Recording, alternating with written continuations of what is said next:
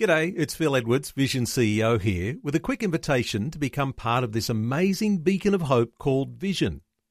Together we can put our love into action to help people of all kinds build or rebuild their lives on the truth of God. Please consider the part you can play during our upcoming Visionathon appeal, remembering that it's your support that makes Vision possible, including this podcast. Audio on demand from Vision Christian Media. Crisis hits, unexpected problem comes, and you freak out. You have a complete meltdown. Wait, has God not been faithful to you up to this point? The more we focus on our challenges, the bigger they seem. Pastor Greg Laurie urges us to focus on our God, who's bigger than them all. Somehow you have a case of spiritual amnesia, you forget everything, and you think this is the end. Here's the problem we forget what we ought to remember, and we remember what we ought to forget. This is the day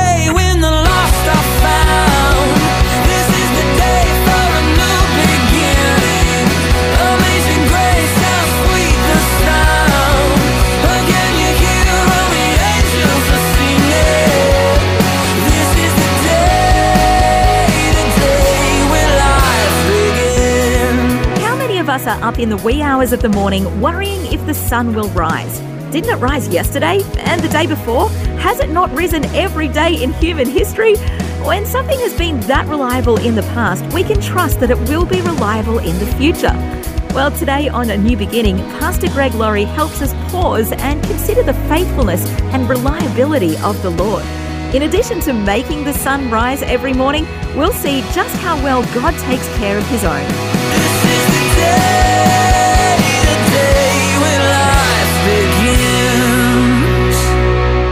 Turn in your Bibles to John chapter 6.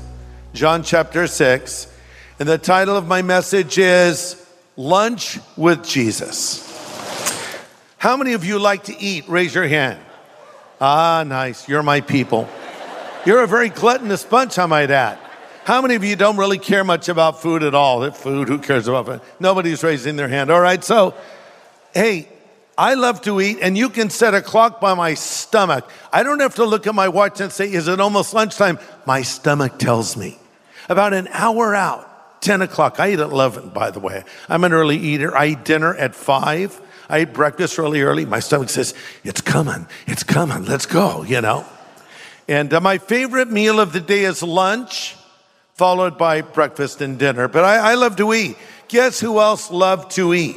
Jesus Christ. When he walked this earth, we always are reading in the Gospels of him eating with his disciples. Because a meal back in those days was sort of the main event of the day. You would relax, you would take time to enjoy the meal. They didn't have fast food back then. They didn't have, you know, McDavid's, and you need right through in your chariot, order a falafel, something like that. You know, no, they, they enjoyed a meal. It was a time to talk, it was a time to communicate.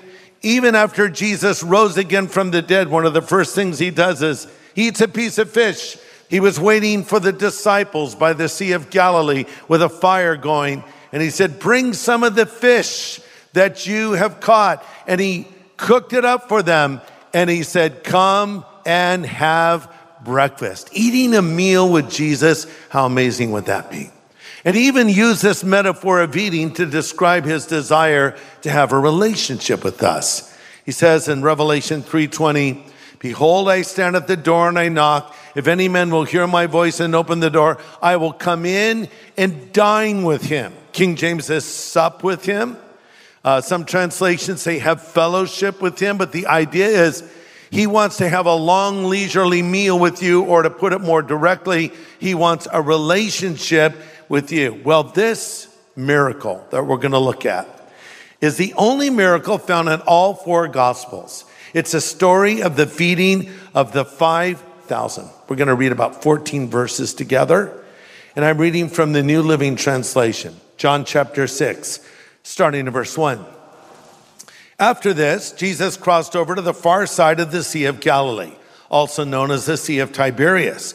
A huge crowd kept following him wherever he went because they saw the miraculous signs as he healed the sick. Then Jesus climbed a hill, sat down with his disciples around him. It was nearly time for the Jewish Passover celebration. Jesus soon saw a huge crowd of people coming to look for him, and turning to Philip, he asked, Where can we buy bread to feed all of these people? Verse 6, this is very important. You might underline it. He was testing Philip, for he already knew what he was going to do. Philip replied, Even if we worked for months, we wouldn't have enough money to feed them. Then Andrew, Simon Peter's brother, spoke, Well, there's a young boy here with five barley loaves and two fish. But what good is that with such a huge crowd? Jesus said, Tell everyone to sit down. They all sat down on the grassy slopes. The men alone numbered about 5,000. Then Jesus took the loaves, gave thanks to God, and distributed them to the people. Afterwards, he did the same with the fish, and they all ate as much as they wanted. After everyone was full, Jesus told his disciples, Now gather the leftovers so nothing is wasted. So they picked up the pieces and filled 12 baskets with scraps left by the people who had eaten from the five barley loaves. When the people saw this miraculous sign, they exclaimed, Surely he is the prophet we've been expecting. We'll stop there. Heard a story about a little boy that was asked, What is your favorite miracle in the Bible? The little guy answered, I like the one where everyone loafs and fishes. so I, I, you know, that's a great way to look at it. But here's something that is happening before us now. Jesus, his ministry is building. Looking back chronologically, you could say he was sort of on a roll. His fame was growing. The crowds were growing. Everyone followed him everywhere to see what he would say or do next. But why were they following him? The answer is clear. Verse 2 of John 6 A huge crowd kept following him wherever he went because they saw his miraculous signs as he healed the sick. Unfortunately, they were not following him because they understood this is the Messiah, this is the Savior. They were following him because, hey, he does amazing stuff. What's he going to do next? They were dazzled, they were entertained, uh, but they were missing the point. They were into the signs, but they weren't looking at where the signs were pointing. Uh, these things were written, according to John 20, that we might believe. So there was a purpose for these signs. You know, sometimes we want the benefits of the Christian life, but we don't want to make the commitment. We want the healings, we just don't want the healer. We want the benefits, but we don't want the cure. And Jesus could have dismissed these people because he knew what was going on in the human heart and mind. He could have said, You know, you guys, you're just a bunch of thrill seekers. You're waiting for me to do my next trick in your estimation. You're not following me for the right reason. And besides, I know all y'all are going to eventually turn on me. So I'm not going to feed you today. In fact, I'm going to eat in front of you. That's what I would have done. I would have pulled out an In N Out burger. Where did you get that? It's from the future.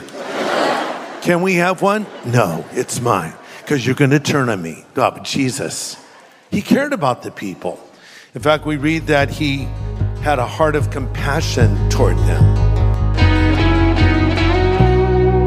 It's great to have you join us today for a new beginning with Pastor Greg Laurie from Harvest Ministries in the US. We're considering the first 14 verses of John 6 in Pastor Greg's message today titled Lunch with Jesus. Let's continue. So there are three primary characters that stand out in this story Philip, Andrew, and the little boy. We don't know his name, but he's a big part of the story. Let's start with Philip. Understand that every one of the disciples had a distinct personality, just like people you know. They were just like you. There was Peter, brash, outspoken, dominated conversations, said things when things shouldn't be said. You know someone like that? You invite them over, they're going to dominate the whole conversation. Nobody gets a word in edgewise, or maybe you are that person. The problem is when you are that person, you usually don't know it. Someone else needs to tell you. So if they're that person, kind of nudge them and say, That's you, right? so that was uh, Peter. But then there's James and John. These guys are fiery. You know, people that get all worked up, they love to argue, they love to debate, they're always worked up about something. That's James and John. They were worked up guys. They were passionate guys. You don't get the nickname Sons of Thunder for nothing. They were alive today, they'd probably be in an outlaw motorcycle gang. And then there's Philip. Now, Philip is more quiet, more perceptive, a deep thinker. And it is worth noting that Jesus turns to Philip and asks, John 6, 5, turning to Philip, he asks, Where can we buy bread to feed all these people? He was testing Philip, for he knew what he was going to do. Seems like a no brainer. Philip could have said, Well, considering the fact that you've already done all these amazing miracles, starting with turning water into wine, I would think this is pretty easy for you. You could just speak the word and, and everyone would be fed. But instead, Philip is perplexed and he says, Well, you know, even if we work for months, we wouldn't have enough money to pay for the food to get to all of these people. I mean, despite uh, two years at this point of walking personally with Jesus, and seeing him do miracle after miracle, Philip is like, I don't, I don't know what to do with this. And, you know, we can criticize Philip, but isn't that just like us? Haven't you ever had a moment where you've had doubt in your mind? A crisis hits, unexpected problem comes, and you freak out. You have a complete meltdown. Wait, has God not been faithful to you up to this point? Has he not met your needs? Has he not taken care of you? Somehow you have a case of spiritual amnesia. You forget everything and you think this is the end. Well, that happens all the time. It happened to the disciples. They didn't simply see that God could do something in this set of circumstances. We often forget how faithful God has been. Here's the problem. We forget what we ought to remember and we remember what we ought to forget. I have a lot of useless information in my brain. I don't even know how some of it got there. I know the words to stupid songs going back 40 years. Some of them songs I wish I never knew. 1877 cars for kids. Okay, that's just. you ever heard that song? Let's make them stop now or other songs. I remember really old jingles. I don't consciously remember, I will now memorize these lyrics, but they're in there. And then I forget stuff I should remember. Oh, wait, what was that verse again? How did that go again? So we need to be reminded over and over of certain spiritual truths because sometimes we forget things that we've learned. When I was in school, I would get called up by teachers all the time because I disrupted class. I, I was disrespectful toward teachers. I would say stupid things. I'd be sent to the principal's office constantly. And uh, a teacher would say to me, Greg Laurie, will you just grow up? And I think sometimes some of us need to grow up spiritually. We still act like little babies uh, in our spiritual life. We need to be spoon fed spiritual truths. We still need to be dazzled. Hey, it's time to grow up become a mature believer. Some of us have known the Lord 10, 15, 20 years, and, and we don't know the basics of Christian theology. Uh, we need everything cut up in little pieces and spoon fed to us. We haven't learned to just open up the Bible and read it and study it and learn for ourselves. We're still like little babies. Uh, in fact, the author of Hebrews says in Hebrews 5:12, "You've been Christians a long time now." You ought to be teaching others. Instead, you need someone to teach you again and again the basic things a beginner must learn about the scriptures. You're like babies who drink only milk and you can't eat solid food. So don't forget God's faithfulness to you. He's been faithful in the past, He'll be faithful in your present, and He'll be faithful to you in your future as well. Now it's Andrew's turn. Philip didn't do too well. If we were grading him, I don't know what grade we would give him. It wouldn't be very high. But Andrew chimes in, interestingly. Jesus doesn't ask Andrew for his opinion, but he has one nonetheless. And Andrew is a really interesting guy. He was more of a behind the scenes person. He was a person who liked to connect people to Jesus. And here we have Andrew showing up with a little boy, and he, he's really close to the answer, but not quite. Well, he says to Jesus, there's this little kid here. He has five loaves of bread and two little fish. But then he quickly says, But what good is that with such a huge crowd? that brings us to the little boy. Who was this little dude anyway? We don't know his name, but what an amazing kid he is. Here's all these adults perplexed by this problem, and here's a little kid that says, Well, I've, I've got this. If this could be of any help, I'd like to offer it to you, Jesus. So, what do we know about this little boy? We know he was poor. And the reason we know that is barley bread was the cheapest of all bread. And he had two small fish, not big fish, small fish. It's like having crackers and sardines. It wasn't a lot. But that little boy gave his lunch as poor as he was to Jesus. The lunch was as insignificant as it could be. The little boy was as insignificant as he could be. But here's the point of the story that which was insufficient and insignificant became sufficient and significant when placed in the hands of Jesus. Let me say it again. That which was insufficient from the hands of the insignificant became sufficient and significant when placed in the hands of Jesus. I think sometimes we feel like, well, I don't have much to offer. I'm not talented like that person over there. I'm not gifted. I have nothing to bring to the table. You have more than you think. Why? Because God can do a lot with a little. Okay? So here's a guitar on the stage. I could walk over, plug that guitar into the amp, turn it up all the way, and hit maybe five chords. And you would say, that guitar is a piece of junk. Why? Because I really have no skills playing guitars.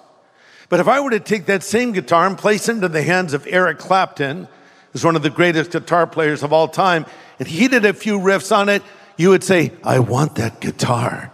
In fact, if he signs it, it will be a collectible. See, it's not about the guitar, it's about who is playing the guitar. And in the same way for us, it's not the magnitude of the gift, it's into whose hands the gift is given. So you say, Lord, okay, here I am. I don't have a lot to offer, but I do give it to you. And I give it all to you. And I ask you to take what I've given and use it for your glory. So I encourage you, bring your loaves and fish to Jesus. Bring your crackers and sardines and watch what God will do.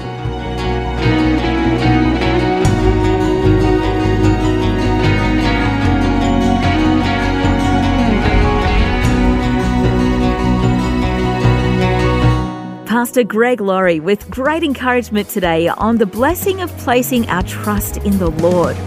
And Pastor Greg has more to come from this message here on A New Beginning.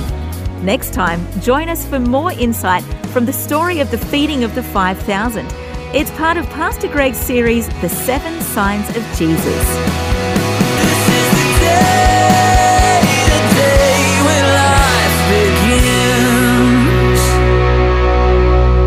Today's message from Pastor Greg Laurie was called Lunch with Jesus. If you'd like to listen again, just download the free Vision Christian Media app, where it's available as a podcast, along with more inspiring Christian content. Just search your app store for Vision Christian Media. Station sponsor. Thanks for taking time to listen to this audio on demand from Vision Christian Media. To find out more about us, go to vision.org.au.